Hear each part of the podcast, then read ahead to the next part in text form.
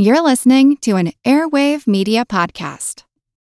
Another day is here, and you're ready for it. What to wear? Check. Breakfast, lunch, and dinner? Check. Planning for what's next and how to save for it? That's where Bank of America can help.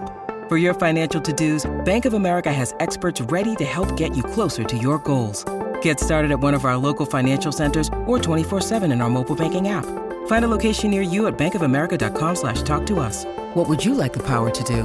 Mobile banking requires downloading the app and is only available for select devices. Message and data rates may apply. Bank of America and a member FDIC. When you need mealtime inspiration, it's worth shopping Kroger, where you'll find over 30,000 mouthwatering choices that excite your inner foodie. And no matter what tasty choice you make, you'll enjoy our everyday low prices, plus extra ways to save, like digital coupons worth over $600 each week. You can also save up to $1 off per gallon at the pump with fuel points. More savings and more inspiring flavors make shopping Kroger worth it every time. Kroger, fresh for everyone. Fuel restrictions apply.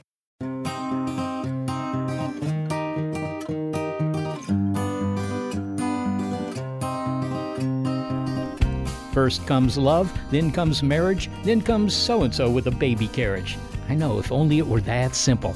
There are many reasons why that romantic view of starting a family is not always realistic. It's not simply because no one has mentioned the stress of a second mortgage or writing college tuition checks. Love and marriage may not follow in that order or be present at all for there to be babies. Changes in advanced biotechnology may be about to burst that bubble for good. It may be that in the future, sex won't be involved in making babies. Oh, humans will still have babies, just not the old fashioned way. I'm Molly Bentley. I'm Seth Shostak. Welcome to Big Picture Science, produced at the SETI Institute, where researchers investigate the nature and origin of life. On Big Picture Science, we step back to get the wide angle view on science and technology. And in this episode, birds, bees, and of course humans have been doing it for a long time, and for good reason. Sexual reproduction is not just fun, it's an efficient way to mix genes and ensure survival. But some species reproduce asexually, and biotechnology may eliminate the need to have sex in order to create our successors. But if we get rid of sex, what happens next? It's sex post facto.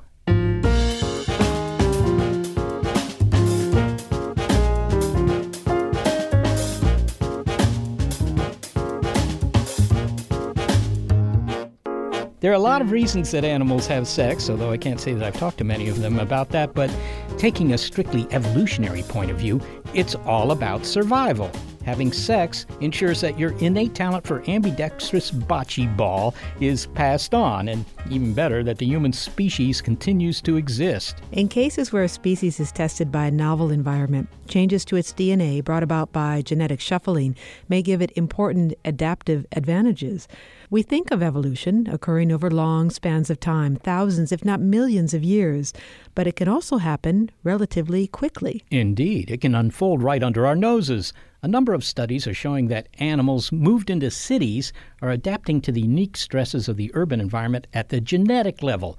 Their behavior, in some cases their morphology, are changing, and on timescales we can witness. In an op ed in the New York Times, evolutionary biologist Menno Schilthuizen gives examples of how sex in the city is changing the course of evolution for some species. In cities or other areas that are very strongly influenced by humans, the conditions of these ecosystems are drastically altered, and that creates a survive or die situation for many animals and plants. And that means that uh, this natural selection that, that causes evolution to take place is a very strong force, and it can make animals and plants change in a matter of years or decades. Well, well, what kind of uh, animals are making these uh, changes? I mean, when I think of the wildlife in cities, I think of pigeons and, and other birds that I can't recognize. I mean, there aren't too many, I don't know, mountain lions in the cities. What, what, what sort of animals are moving in? Uh, lots of animals are moving in, indeed birds, and uh, but also large carnivores, coyotes in Chicago are, are now a familiar sight. Uh, here in Europe, we have the uh, the blackbird, which is one of the best examples of a bird that has moved from the forest into the city and has adapted evolutionarily, but also smaller animals, insects, uh, and many plants. What about the fact that it's so noisy in this city? I mean, can can for example birds hear one another? They have to hear one another. They're not singing, you know, just for the fun of it. Actually, here in, in Leiden, uh, Hans Slabbekoorn, a colleague of mine, is studying this this very thing, and he's recording bird songs in the city and outside of the city. And he always finds that birds in the city uh, sing at a higher pitch because that is better uh, audible over the din of the, the background noise of traffic. We, we're not sure yet whether that's real evolution, meaning we're not sure that it's really genetic. It could be a learning effect that could be an adaptation as opposed to an evolutionary change. I mean, you know, if you if you you move a dog to a new home, it'll adapt to that new home, but you know, its genetics haven't changed, right? Yeah, that's right. So because these changes are so drastic and they happen so quickly, not all the changes that we see will be evolution and song of birds is a good example and also the fact that that coyotes for example look both ways when they cross the street in chicago. We're not sure whether there's a gene that makes them do that or whether they simply learn that if they don't do that they get run over.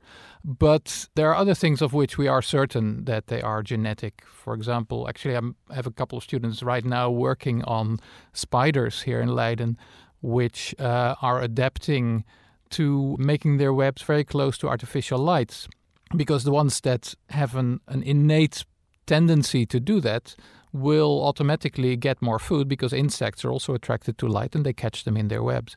And when we get very young spiders and we raise them in the lab. Uh, this is actually work that's done in Austria, not by us. But then you see that these uh, spiders, even though they are raised in a lab environment, still when they grow up, make their webs close to light. It seems to be something that they have adapted to do. And if you do the same thing with spiders from the countryside, they don't do that.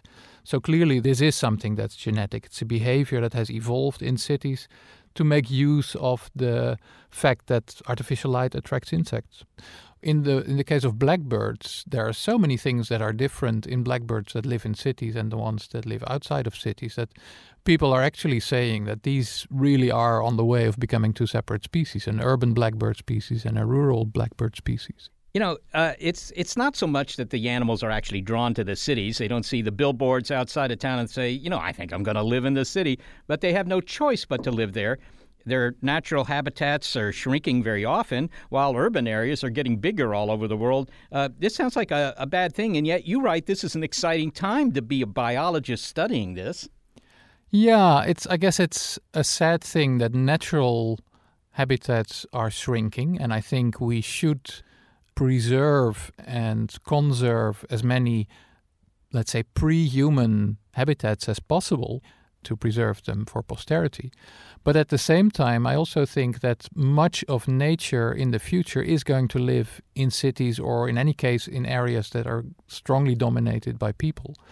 So the, the biologist of the future will most probably be studying not animals and plants in these wild habitats, but animals and plants in human dominated areas, in cities and, and similar environments. So we will need to understand what's happening to these animals. And it's actually very exciting that we can see a whole new ecosystem evolving right under our noses. For a biologist, if you look a little bit closely, that's actually very exciting. I was interested to read that you characterize these city birds as having less nervous personalities. But that sort of goes against what we assume about cities. I mean, you said yourself that the pressure is on in the cities, and that's where humans develop neuroses, it seems to me. So, how can these guys be somehow less nervous? Birds and mammals um, in the city, indeed, they are probably constantly stressed. In in nature, that's a good thing. I mean, it's a good thing to be stressed when there is uh, a sudden noise or a sudden thing that you get alarmed by. You can flee and you can escape from what might be a predator coming close. But in the city, uh, birds would constantly be alarmed by things that may not actually be dangerous to them noises, for example, uh, that, that startle them but are not actually threatening to them. And at the same time, this constant stress level that birds would then have in the long run is not beneficial, causes health problems. So the, the ones that have an innate tendency to be nervous will probably not survive in the city. And the ones that are already have a genetic tendency to be less nervous are the ones that survive. So, in the long run, that means that these city birds become less nervous. And this is all made possible by sex, right? I mean, Isn't that the big advantage of sex? I mean, apart from being a good way to sell movies and automobiles, it, it allows a rapid evolution. I mean, isn't that one of its benefits? Yeah, that's true. Sex uh, sort of shuffles genes and it creates genetic variation. Um, so you have all these different variants of genes that are floating around in populations of animals and plants and humans. Uh, and sex is constantly recombining and basically providing combinations that can be tested by natural selection. So I think in cities, the evolution we see going on there is is thanks to sex and maybe also thanks to the fact that cities and, and human activity keeps moving animals and plants around. So you constantly have fresh blood coming into the population, and with the fresh blood, possibly versions of genes that might do particularly well in a city environment. You cite some other examples of uh, adaptations, Menno. Mice that have genes that give them a tolerance against heavy metals because of what they're digging up in the dirt in a city, or lizards that have evolved feet for better grip on glass or concrete. I read one anecdotal comment from one of your readers who said that she's noticed that squirrels in the cities are more likely to smartly cross a street in a straight line rather than zigzag around, which uh, is what gets them flattened, of course, on the streets where I live. Yeah, well, that that it, it, that certainly might be true. Um, uh, like I mentioned earlier, these coyotes in Chicago, they apparently they look both ways when they cross the street. And in fact, uh, this is also known from I think from chimpanzees in Africa that they also look both ways when they cross a busy road. In uh, in Japan, you have crows which actually use pedestrian traffic lights to put nuts on the zebra crossing when the when the lights are red and when the lights turn and the cars run over them and, and crack the nuts and then when the lights are uh, turned again they go back to feed on those nuts. So it seems that clever animals like mammals and birds are actually using the same rules of traffic as we are. Menno Schilthuizen, thanks so very much for speaking with us today. You're welcome. Thank you very much. Menno Schilthuizen is an evolutionary biologist at the University of Leiden in the Netherlands. It might make you wonder what happens when these animal city slickers try to go back to the country. At least it prompts our imaginations to take flight. Hey, Frank. Didn't think I'd see your beak back here. Decided to rejoin the flock, huh? Nah, no way. I just flew back to settle finances. You know, pick up my nest egg. And unwind a little in the countryside, huh? Are you kidding? I've been a nervous wreck since I arrived. I got that raptor watching me like a hawk. I got some kind of hideous pollen stuck in my feathers, and this purple stuff is making my sinuses explode. Come on, it's lilac. Okay, the only time I should smell that is when it's piped from a boutique to a sidewalk. I sure could use a whiff of diesel to calm my nerves. Look, it's beautifully bucolic here. It's eerily pre industrial. Oh man, I'd forgotten about that din. You mean dinner? Okay, Hank, first, those nocturnal noisemakers are not food. Listen, I can show you where to get apple cores, pizza crusts, and discarded packets of sriracha day or night. There's no fast food in the forest, but in the city, every dumpster is a diner.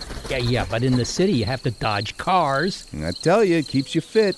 Look, I'm more spry than I ever was perched on a post all day. I can grab an entire soft pretzel from an unsuspecting tourist. Really? Sometimes from a suspecting one. Rural life makes you soft, Hank. Urban life is for the birds. I mean, literally, it's where the birds are. Move to the city. Farm living is the life for me. I get allergic smelling hay. The land spreading out so far. Also. I like my penthouse bird's eye view. All right, I'm grabbing my nest egg and I'm out of here. If you ever want to visit me in the city, Hank, I'll be living the good life on the power lines of 3rd Avenue. Okay, well, if I'm in town, I'll send you a tweet.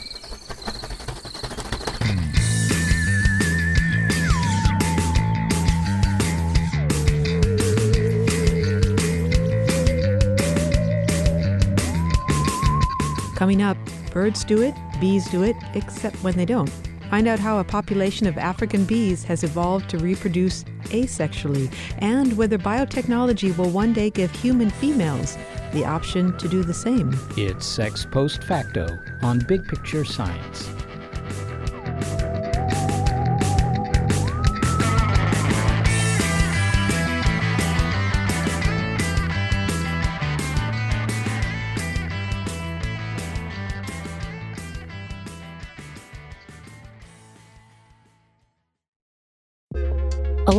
Happens every day. Cut through some of the noise by listening to What's New with Wired, a podcast that provides in depth coverage on technology and culture. With new episodes released every weekday, you can catch up on all the major events you missed. From AI developments to business updates to new scientific theories, it helps you make sense of what's happening in the world. Plus, each episode is usually pretty short. You can easily squeeze it in on your way to work or during a lunch break. So stay updated with the award winning journalism from Wired.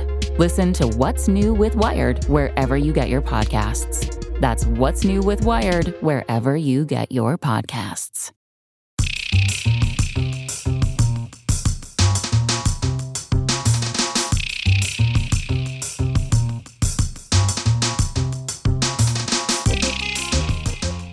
You know all about the birds and the bees, but here's what your parents might not have told you about bees. Some bees are odd birds. Most animals reproduce sexually. Their survival requires genes from both males and females.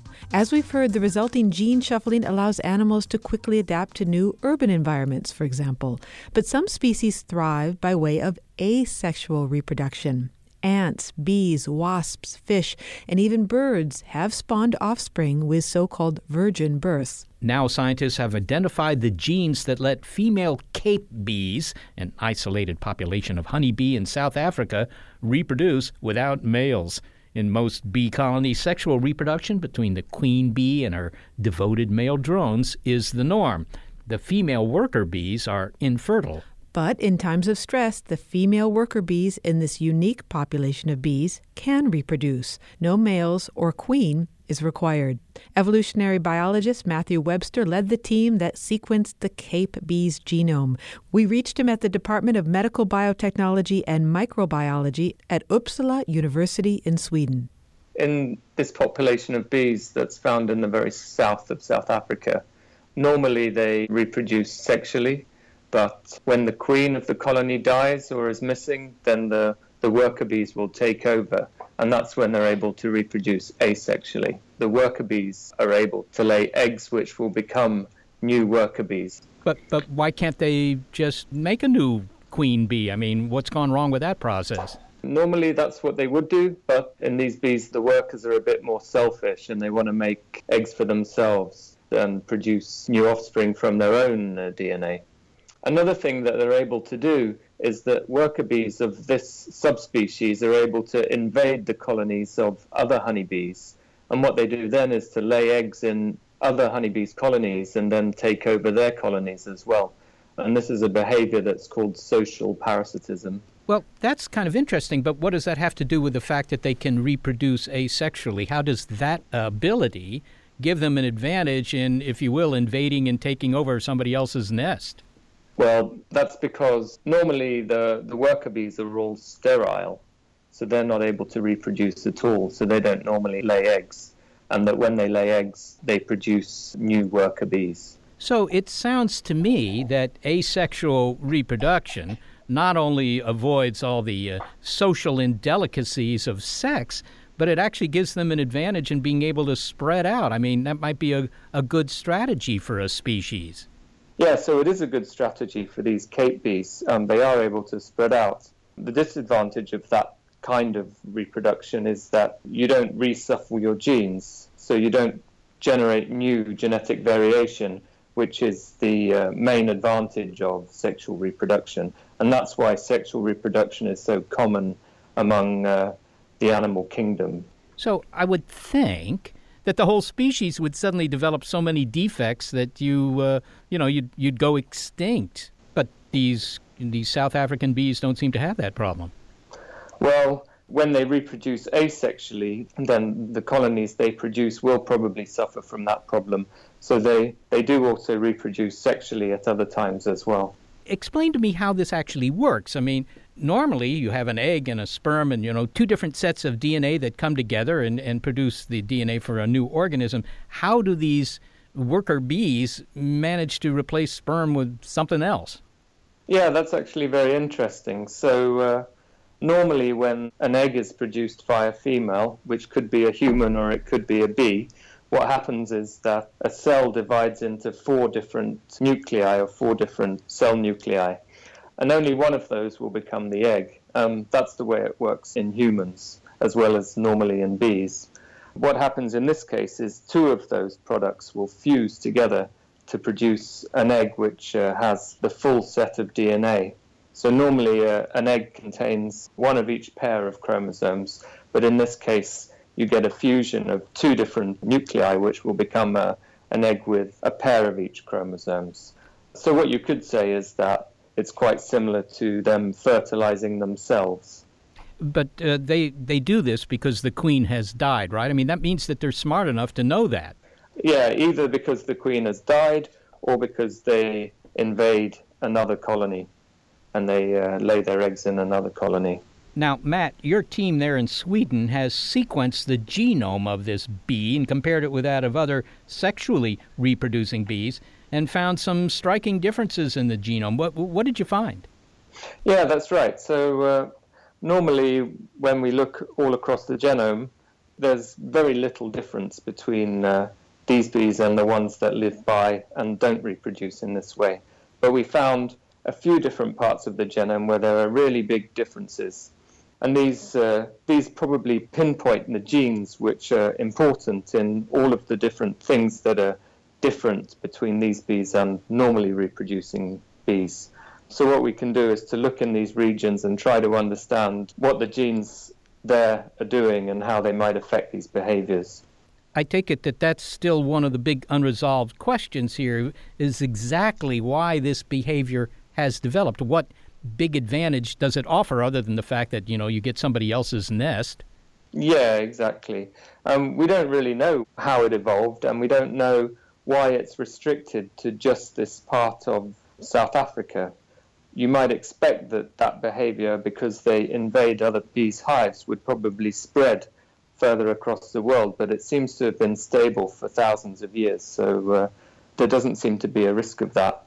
Well, finally, then, Matthew, if some species can reproduce asexually, and uh, you know that might not be good news in humans, it would be the demise, I suppose, of Match.com and other such sites. but but really, from a biological perspective, there are great advantages to sex, right? Yes, exactly, and uh, there are very large costs to sexual reproduction, which are related to the cost of having males. Which, if you think about it, are quite useless because it's only the females that give birth and an asexual reproducing species would be able to produce offspring and expand in numbers much faster than a sexually reproducing one. But it's clear that there must be very large advantages to reproducing sexually because we're able to shuffle up our genes, make new combinations, and generate more genetic variation. This is not a biological accident, this is an optimization. Exactly. Matthew Webster, thank you so very much for speaking with us. Thank you. Matthew Webster is an evolutionary biologist at Uppsala University in Sweden. Bees are one of the many animal groups that can reproduce without males. Could human females one day join that list? Well, I joked there at the end of the conversation with Matt about the effects on dating sites like Match.com, but actually, human asexual reproduction could be a possible outcome of the steady advance of reproductive biotechnology. However, the real drivers for that technology are otherwise. A world with fewer diseases, where hereditary diseases are totally eliminated, where people are healthier, everyone is pretty good looking, and baldness is inherited only in the sense that you might shave your head with a razor passed down by your father. Hank Greely, a law professor and ethicist at Stanford University who specializes in the ethical, legal, and social implications of biomedical technologies, sees a number of trends in health, behavior, and appearance that will be the consequence of a radical behavioral change to come, summed up by the title of his book, The End of Sex. Okay, quickly, before we discuss what's going to end, let's find out from Dr. Greely what people will continue to do. Humans will still have sex, I think they will enthusiastically and frequently, just not very often to make babies. And sperm and egg will still be involved in some way.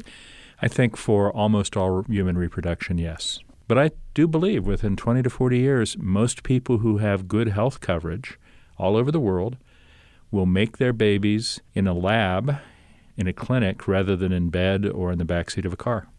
And in that way, sex for reproductive purposes will end. Now, it might go without saying that this would be a huge departure from millions of years of creating offspring the old fashioned way, with the occasional help from some come hither looks, flowers, a cheap bottle of wine, except that this new technology will be a modification of a technique that's already 25 years old. It's called pre implantation genetic diagnosis. Pre implantation genetic diagnosis, or PGD, is a technique used today along with in vitro fertilization, or IVF.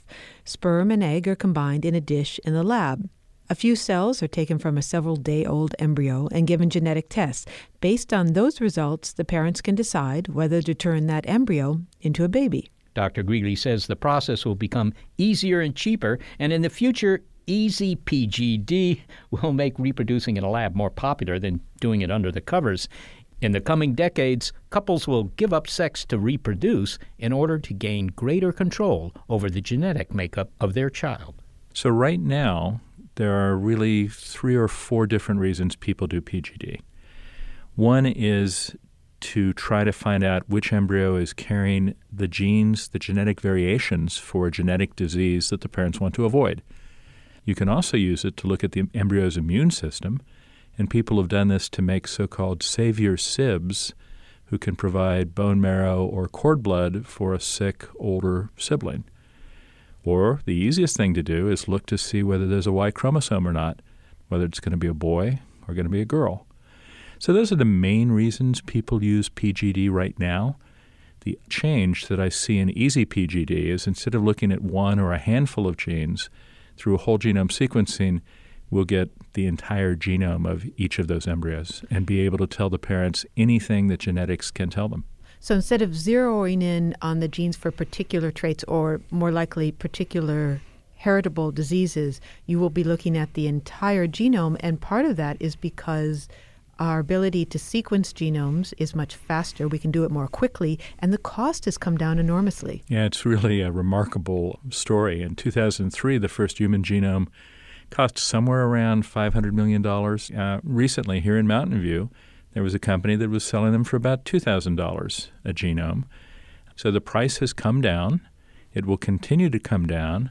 And I'm pretty darn sure that price is going to get not zero, but a lot lower than $1,000 a genome. Well, as you said, the purpose of PGD will change in the future. So in, it will also include scanning for terrible diseases. But as you said, it will allow a couple to choose the character traits that they want for their child. It sounds like we'll be creating a personalized embryonic genome for your baby? Yeah, well, there's a subtle but important difference here between embryo selection, which is what I mainly talk about in the book, and designer babies or embryo editing. So it's not designer babies in that the two people involved can only get what they have to give. Their children can only have the genetic variations they carry. And it's trickier than that, too, because we got 23,000 genes. If you make 100 embryos, you're not going to get the full variety of the possibilities that two people could bring. So it won't be the perfect embryo genetically, even if you could define such a thing. It won't even be the best embryo that those two people can make, but it might be the one they most prefer from the number they make, which, for the purposes of the book, I say, in liking round numbers, 100 embryos. So you might get the one you like best out of those 100, but it might not be the one you like best in the universe. Well, coming back to easy PGD, then, so a couple is in, in a laboratory, let's say, having one of the cells sequenced. And, and now, can you just take us through what the next step is going to be? How will they go about picking the attributes that they want for their child? And what are the different categories that will be offered to them? Sure. I think in some ways that's going to be the hardest part of the entire thing for a couple to figure out which embryo they want. And I see the information falling into five big categories. One is nasty, early onset, bad genetic diseases things like Tay Sachs disease or trisomy 13. Happily, those are all relatively rare, but if you take 6,000 rare diseases, you get about a 1 to 2% chance of having a child with one of them. Those we can almost completely rule out by using easy PGD, and I think that's what parents will be most attracted to. So, category two is other diseases a higher than normal risk of breast cancer or Alzheimer's disease. A third category is cosmetics hair color, eye color, skin color, likely height, nose shape, hair type, male pattern baldness, whether you're lucky enough, like me, to get hair that turned white early. All that we know that all these things have strong genetic associations. We don't know them yet, but as all this gets cheaper, we will find them. And so some parents might want to know about those cosmetic traits. So they might want to have a child who will keep their hair or their hair will not turn gray at the age of 40 or whatever it may be. Well, if they're smart, they'll want one whose hair turns white at the age of 40. But, okay. But, the, you, you but know, the point is, it could be that specific. Sure. And for some of these things, it may be, well, we can't tell you for sure, but we can tell you there's an 80% chance. For others, it will be certain. I don't think very many parents are going to do this in order to get a blonde kid or a kid with brown eyes. But if if other things are about equal, if the disease risks are about equal, I can imagine parents using it as a tiebreaker. Um, the fourth is more intriguing but less promising, and that's behavioral traits. I think parents will care often about those math ability, sports ability, music ability, personality type. We know that these have genetic associations, but we also know they're really complicated. So we know all sorts of genes which, in certain variations, give people very low intelligence. We don't know anything about higher than average intelligence. And even in 20 to 40 years, I think we won't know much. So I think it's an empirical question. But I think the best we're likely to do is say this embryo has a 60% chance of being in the top half, or a 13% chance of being in the top 10%, which means it has an 87% chance of not being in the top 10%. Top half or top 10% of just human intelligence or? Intelligence, grad- music ability, sports class. ability. Um, you know, anybody who tells you this embryo is going to get a 1550 on its two part SAT is lying. But for a whole bunch of behavioral traits, there are genetic associations. And then the last and the easiest one genetically is boy or girl. And some parents will care about that, and some parents won't.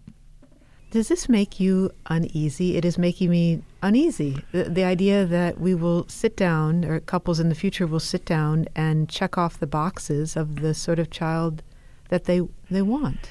So again, this isn't designing. It isn't picking your baby like put, figuring out what goes on your but burger. But you are picking your baby. Well, you're not checking off boxes. You're looking at a hundred embryos and saying which one you like best. That doesn't make you uneasy. Sure, it does, but it makes me a little less uneasy than being able to actually design them.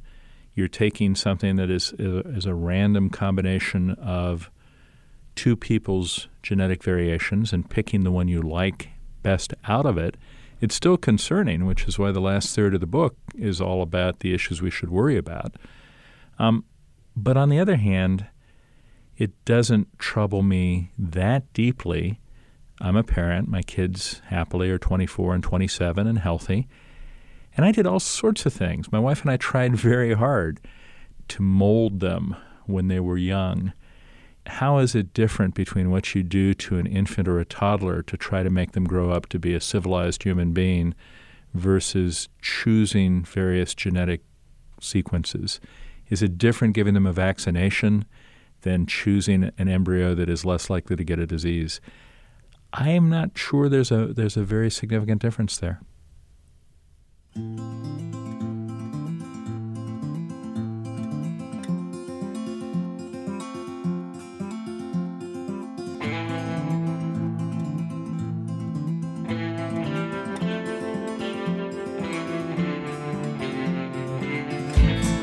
Next, we've only begun to address the questions this new technology raises.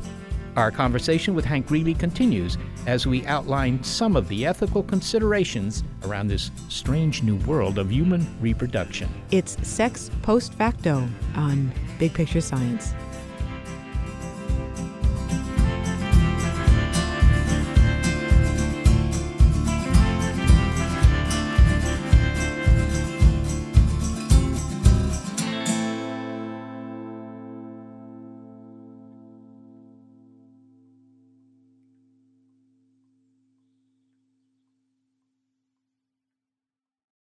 Everyone. You may recognize me as Gabby from the History of Everything podcast. And my name is Brenna, and you don't recognize me from anything yet. Together, we're two scientists who explore all of the weird little questions and conspiracies of the universe in our new podcast, Mystery of Everything. Everything has an explanation. We hope. But that is what we're here to figure out. We will dive into the science behind many popular conspiracy theories, such as vaccines causing autism, flat earth theory, and was the moon landing fake? And if so, why the heck would anyone even do that? But it's not just conspiracies. There's a lot of cool mysteries that we will attempt to use science to explain, such as near death experiences, what made the Vikings go berserk, and can I control my co host with MK Ultra? Wait, what? anyway, make sure to check out the of Everything podcast everywhere where you find your podcasts.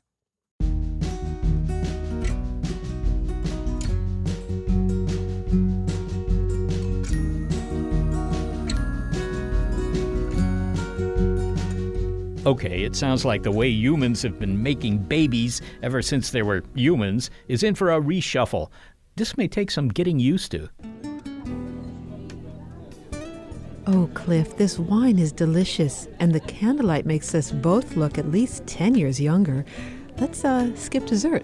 I was thinking the same, Marnie. Let's you and I go back to my place. Yes. Get cozy. Uh huh. Crank the Pandora Theremin station. Um. And engage in some pre implantation genetic diagnosis. Waiter! I'm, I'm sorry, what? You know, a little poetic romancing with genetic enhancing. W- Well, I was thinking more like. Uh huh. Okay.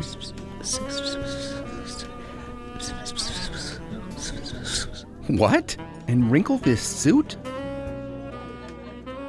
Okay, this new approach to having babies might make family planning awkward at first. However, the frequent use of pre implantation genetic diagnosis, or PGD, will raise more consequential issues. Grab the can opener for this can of worms. Earlier, Stanford law professor and ethicist Hank Greely explained the science of what he calls easy PGD. Now he discusses some of the difficult, even bizarre ethical questions raised by bypassing sex and choosing our offspring in a lab based on genetic traits. Hank, half of your book, The End of Sex, is devoted to the ethical questions raised when PGD makes it desirable to have babies in a lab where parents can have more control over their child's genome. And you use a rhetorical device in the book by which you turn to the reader and present these ethical concerns to them. Why do you put the questions in the lap of the public? Because I think that's where they belong. I'm not going to make a decision about whether or not this is used. The decision will be made on two levels, but it'll be made by a large swath of humanity.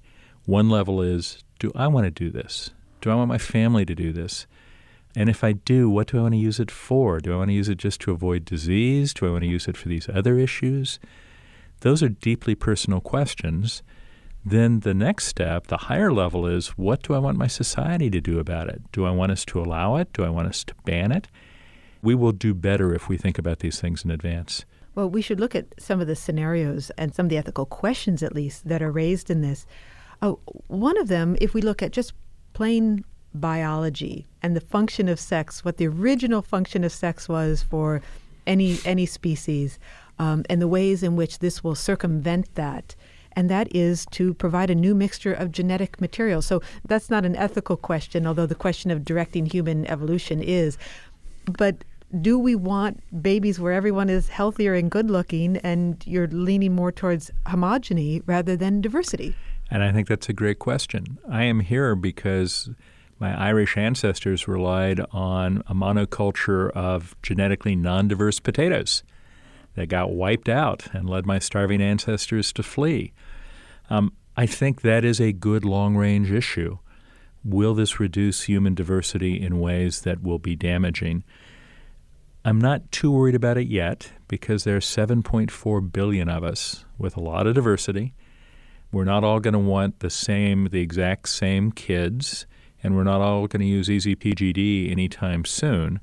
So I think the reduction is probably centuries off, particularly when you remember that for most of humanity's existence, there have only been a million of us or fewer. So we've got vastly more people with vastly more diversity. But to take it at a, at a specific example, it could be that we will make a mistake and will eliminate an allele, a genetic variation, because it's associated with something bad but it turns out it also does something good. Sickle cell is maybe the best example of that, where if you get two, and I'll call them bad copies of the gene, you get sickle cell anemia, and unless you're in a place with good medicine, you die young. If you get one copy, you don't get sickle cell anemia, but you also are much less likely to die from malaria. So there's a reason people with sickle cell anemia live in places that historically have had a lot of malaria it's a positive trait there, even though it's also associated with a deadly disease there. Uh, I think paying attention to what genes we change and what the effects will be and monitoring to see if there are bad effects will be a really important step. Well, and I think of all the traits that make humans human and interesting, everything from different habits. Think of the people, the great, the great artists that were marginalized, maybe because I'm, I'm not. So, so, I mean, I, I, know where you're going, and I think yeah. it's a, it's a great question, and it's a really hard question. Sometimes suffering leads to really good things, and sometimes diversity at the edge of what's acceptable can lead to really good things. That's right. I'm getting at the idea of flaws. I didn't put that well, but the idea that we iron out all human flaws and yet we're very poor choosers. And but you know, the first thing I'd come back to is with 7.3 billion of us and most of the flaws not being having a known genetic basis, it'll be a long time before we get that homogenous. But what I want to push you on is um, imagine that you're Vincent van Gogh's mother and he is a brilliant, brilliant painter. Absolutely fantastic, left things that 130 years later we are still marveling at. And he committed suicide at 30 because of mental illness. Would you rather have your son be a really, really famous painter and dead by suicide at 30, or would you rather have him happy? Suffering sometimes leads to great things, sometimes it doesn't. The one thing we can be sure that suffering leads to is suffering. And so maybe in the long run, this would have some bad effects on our culture, but it would be very hard for me to say to any given parent, no, you've got to go ahead and have that kid who's going to have uh, bipolar disorder, because otherwise, the one in a thousand chance he'll be the next great artist will be lost. But isn't it a flawed premise to begin with that we will ever have the wisdom to pick the characteristics that make so called better individuals. It feels like we're challenging the basics of what makes us human. So, this is part, I think, of a lot of people's concern, a deep part of a lot of people's concern about this. And I'd only say two things. One is um, we're not going to eliminate all suffering with easy PGD. Most diseases don't have a strong genetic basis. Accidents don't have a strong genetic basis. Most of the mental illness, as far as we can tell, doesn't have a strong genetic basis. There will still be plenty of quirky, odd people, even if the parents do the best they can to produce a milk toast embryo. Um, but more fundamentally, I think this is one of the problems of choice. These things happen to our embryos and our children already, but it's a roll of a dice, and so no one's responsible. It's random are we morally better off rolling the dice and having it come up randomly than we are trying to take some control at the edges by making decisions? Let's look at some of the other thorny moral questions um, that you present.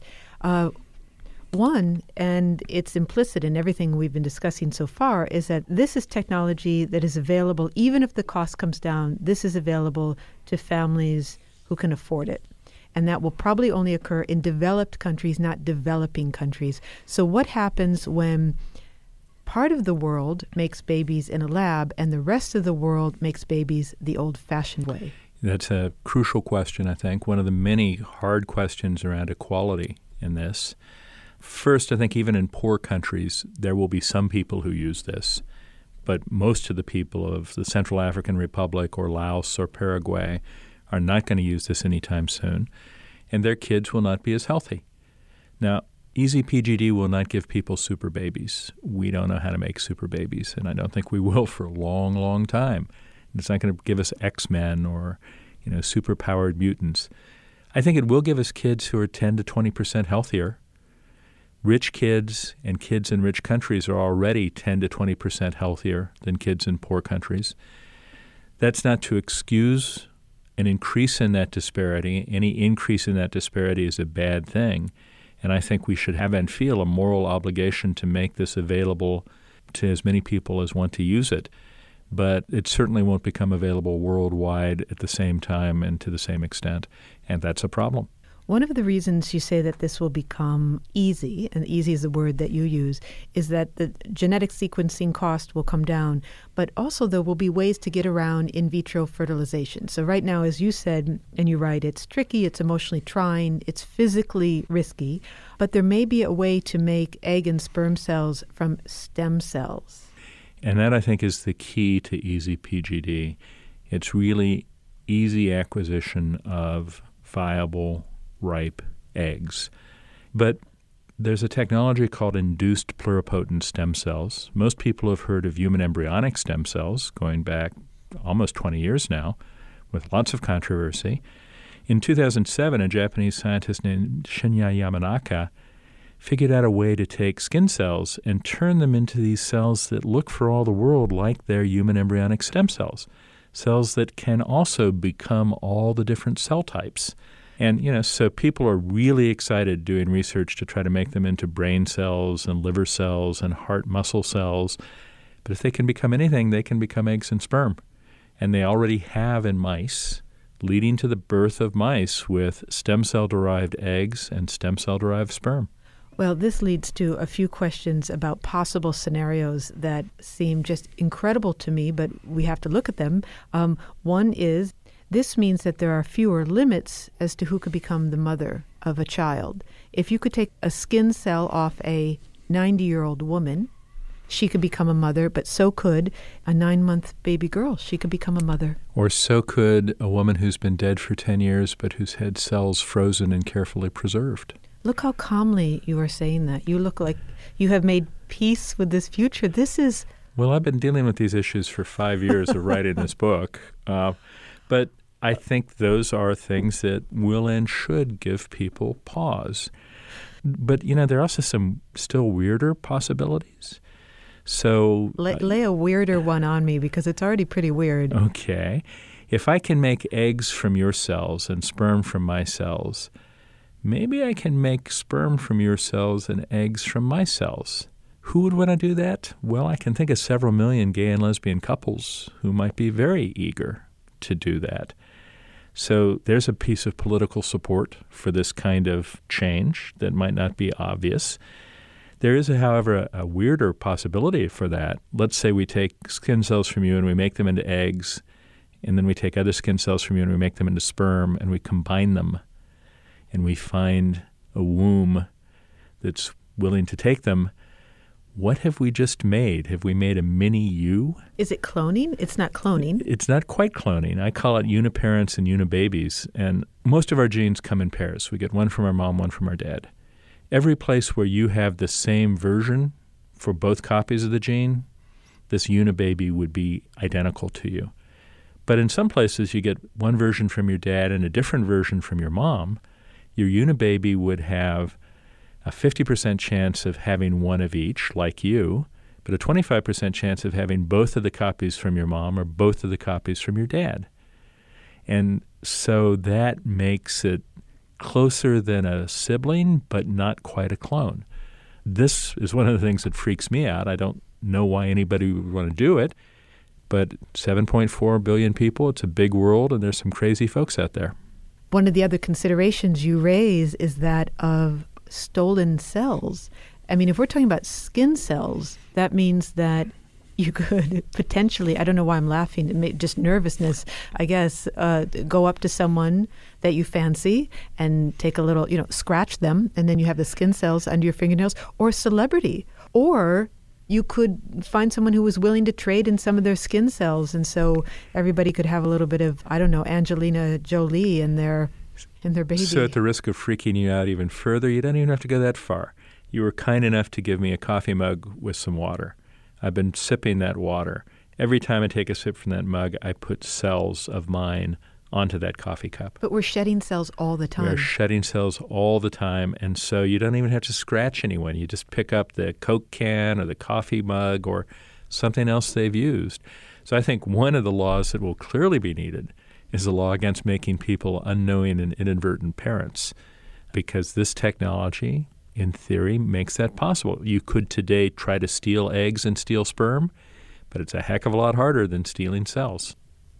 Hank Greely is a law professor at Stanford University and an ethicist who specializes in the ethical, legal, and social implications of new biomedical technologies. And a set of those technologies are outlined in his book, The End of Sex and the Future of Human Reproduction. Hank Greely, thank you so much for speaking with us. It's been my pleasure. It was a great conversation when I hear Hank Greely talking about the implications here, I worry there's no stable equilibrium. I mean, you can say you don't want designer babies, but if I come back to you and say, hey, look, do you want your kid to be susceptible to all these diseases? You say no. So as soon as you fix them for that, it's going to be very tempting to fix them for something else. Well, what we've heard in the show is that sex has a purpose. At least it's the way that animals in urban areas are able to adapt and survive. So, what happens if we get rid of sex altogether? Well, I don't think we're doing that, but it's been pointed out that asexual reproduction has a purpose too because it conserves the genome. It's the ultimate expression of the selfish gene because you don't have to mix your genes with anybody else's. But species that produce asexually, as we heard in the case of the honeybees, will produce sexually in other situations because otherwise they might die out. Yeah, yeah, yeah. But they're trying to get the best of both worlds, I think. Well, who isn't? the Martians. Which, which brings me to my final point here, and that is there was a movie in 1967 called Mars Needs Women. And the plot of that film was that the Martians had done some genetic engineering on themselves. There were no more males, no more males. So they sent this message to Earth to import some women. Didn't work out for them.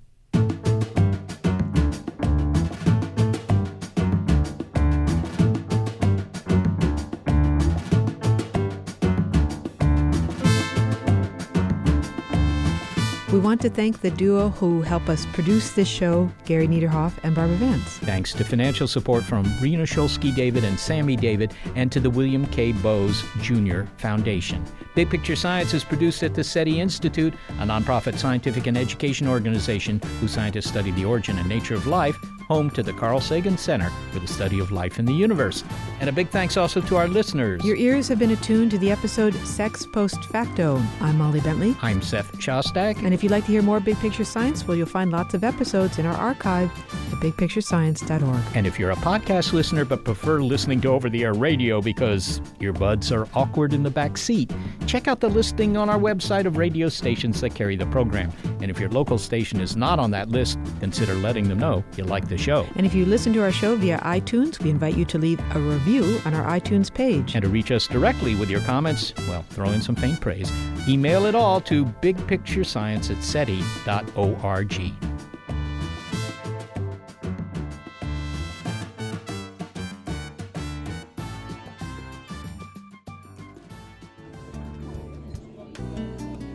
Look, Marnie, I realize now I've made this whole having a baby thing way too complicated. Oh, I'm glad you're saying that, Cliff. You and I, we don't need this whole laboratory rigmarole. What was I thinking? I'm so relieved. All I need is your water glass. Are you done with this? Tech moves fast. So keep pace with the Daily Crunch podcast from TechCrunch. With new episodes every day, this podcast will give you a quick overview on everything you need and should know about startups, new tech, regulations, and more. Listen to TechCrunch Daily Crunch now, wherever you get your podcasts. That's TechCrunch Daily Crunch, wherever you get your podcasts. Get ready to geek out. The Wired Science Podcast explores all the latest and greatest in science everything from strange diseases and biological breakthroughs to interesting tech and mysteries in outer space. Listen to Wired Science today, wherever you get your podcasts. That's Wired Science, wherever you get your podcasts.